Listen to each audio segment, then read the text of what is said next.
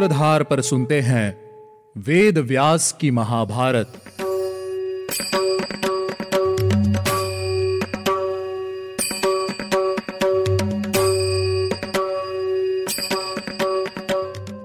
स्वागत है आप सभी का वेद व्यास की महाभारत के 27वें एपिसोड में। मैं हूँ आपके साथ आपकी सूत्रधार मान्या शर्मा। इस एपिसोड में हम जानेंगे कि क्या राजा दुष्यंत शकुंतला को अपनी पत्नी के रूप में और भरत को अपने बेटे के रूप में अपनाएँगे। लेकिन उससे पहले चलिए लेते हैं एक छोटा सा रिकैप पिछले एपिसोड में हमने महर्षि विश्वामित्र और मेनका की कथा सुनी और जाना कि कैसे देवराज इंद्र ने ऋषि की तपस्या भंग करने के लिए मेनका को ऋषि के पास भेजा और कामदेव और वायुदेव की सहायता से ऋषि की तपस्या को भंग कर दिया। महर्षि विश्वामित्र और मेनका के मिलन से एक पुत्री का जन्म हुआ, जिसका नाम शकुंतला हुआ। एक दिन कण्व ऋषि के आश्रम में शकुंतला राजा दुष्यंत से मिली। राजा दुष्यंत ने शकुंतला को विवाह का प्रस्ताव दिया, जिसे शकुंतला ने स्वीकार किया और समागम के लिए भी तैयार हो गई। अब तीन वर्ष बीत चुके हैं। लेकिन राजा दुष्यंत आज तक वापस नहीं लौटे। अपने पिता के कहने पर शकुंतला अपने पुत्र के साथ राजा के महल पहुँची, जहाँ पहुंचकर राजा ने शकुंतला को पहचानने से इनकार कर दिया। अब जानते हैं आगे की कहानी। राजा दुष्यंत ने शकुंतला को वैभिचारिणी स्त्री कहकर अपमानित किया और उस पर तरह तरह के लालचन लगाए।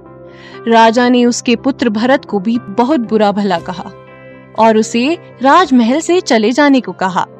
इतने में ही आकाशवाणी हुई और एक देवदूत ने सभी के सामने उन दोनों का सत्य रख दिया। दरअसल दुष्यंत भी सब कुछ जानते हुए भी यही चाहते थे कि सच सभी के सामने किसी और माध्यम से प्रकट हो। आकाशवाणी के बाद दुष्यंत और उनकी प्रजा ने भरत को उनके युवराज और महारानी के रूप में स्वीकार कर लिया। तो ये थी दुष्यंत की कहानी। अब मैं आपको आगे की वंश शैली की जानकारी देती हूँ। राजा शांतनु ने गंगा को अपनी पत्नी बनाया और उनसे देवव्रत नाम के पुत्र को प्राप्त किया, जिन्हें भीष्म भी कहा जाता है। शांतनु का दूसरा विवाह सत्यवती से हुआ, जो कि महर्षि वेद व्यास की माता थी। सत्यवती के दो पुत्र हुए, विचित्रवीर्य और चित्रांगद। उनमें से चित्रांगद युवावस्था में ही एक गंधर्व के द्वारा मारे गए और विचित्र वीर्य राजा हुए। विचित्र वीर्य ने अंबिका और अंबालिका से विवाह किया।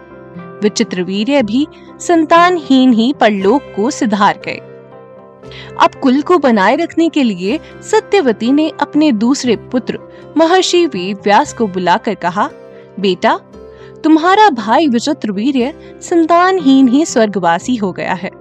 तुम उसके कुल की रक्षा के लिए संतान उत्पन्न करो, जिसके बाद महर्षि वेद व्यास जी ने धृतराष्ट्र, पांडु और विदुर, इन तीन पुत्रों को उत्पन्न किया। जिनमें से धृतराष्ट्र ने व्यास जी के दिए हुए वरदान से गांधारी से सौ पुत्र प्राप्त किए।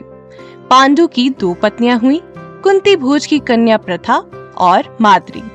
एक दिन वन में पांडु ने मृग रूप धारण किए हुए एक ऋषि को उनकी स्त्री के साथ समागम करते हुए अतृप्त अवस्था में ही बाण मार दिया।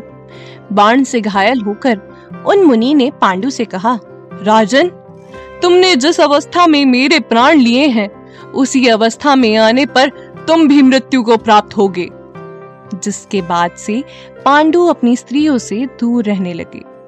मुनि से मिले शाप से उदास होकर पांडु ने एक दिन अपनी पत्नियों से कहा, मेरे कर्मों के कारण ही मुझे यह शाप मिला है, परंतु किसी भी संतानहीन व्यक्ति को पुण्य लोक की प्राप्ति नहीं हो सकती। कुंती भोज की कन्या प्रथा, तुम देवताओं का आवाहन करके पुत्र की प्राप्ति करो। अतः अब तुम ही मेरे लिए पुत्र उत्पन्न करो। प्रथा ने अपने पति पांडु की आज्ञा मानकर धर्मराज से युधिष्ठिर, वायुदेव से भीम और इंद्र से अर्जुन को प्राप्त किया। इस पर पांडु ने आगे कहा, माधुरी भी मेरी पत्नी है और मैं नहीं चाहता कि यह संतानहीन रह जाए। अतः अपनी विद्या माधुरी को भी प्रदान करो, जिससे उसे भी संतान हो सके। जिसके बाद प्रथा ने माधुरी को वह विद्या सिखाई। जिससे अश्वनी कुमारों ने नकुल और सहदेव को उत्पन्न किया। एक दिन माद्री को श्रृंगार किए हुए देखकर पांडु स्वयं पर नियंत्रण खो बैठे और काम से भर गए। अपनी पत्नी का स्पर्श करते ही पांडु के प्राण शरीर से निकल गए। अपने पति की चिता देखकर माद्री ने उसमें सती होने का निर्णय लिया और कुंती यानी के प्रथा से कहा, बहन मेरे बाद मेरे पुत्रों को अपने ही पुत्रों के समान स्नेह देना और उनके लालन पालन में कोई कमी मत रखना। ऐसा कहकर माद्री अपने पति पांडु के साथ उसी चिता में सती हो गई और बाद में मुनियों ने कुंती तथा पांडवों को हस्तिनापुर ले जाकर भीष्म और विदुर को सौंप दिया। पांडवों ने पांचाल देश की राजकुमारी द्रौपदी से विवाह किया और पाँच पुत्र उत्पन्न किए।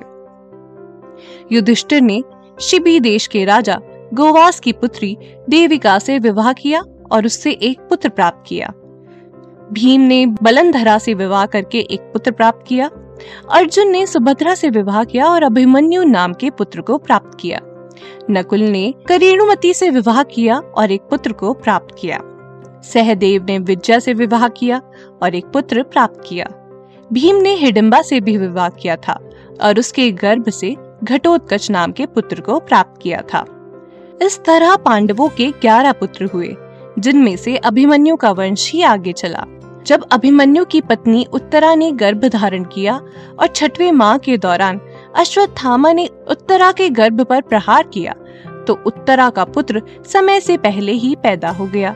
उत्तरा का यह पुत्र बल, वीर्य और पराक्रमहीन मृत था, परंतु भगवान श्री कृष्ण ने अपने तेज से उसे जीवित कर दिया और कहा कुरुवंश के परीक्षण अर्थात नष्ट हो जाने पर भी इस पुत्र का जन्म हुआ है।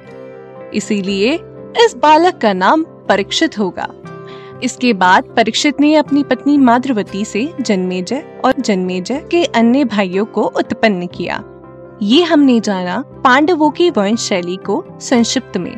तो आप डिस्क्रिप्शन में दिए गए लिंक से चार्ट के द्वारा पूरी वंश शैली को जान सकते हैं। अगले एपिसोड में मैं आपको महाभीष की कथा सुनाऊँगी और उनको मिले शाप के बारे में बताऊँगी।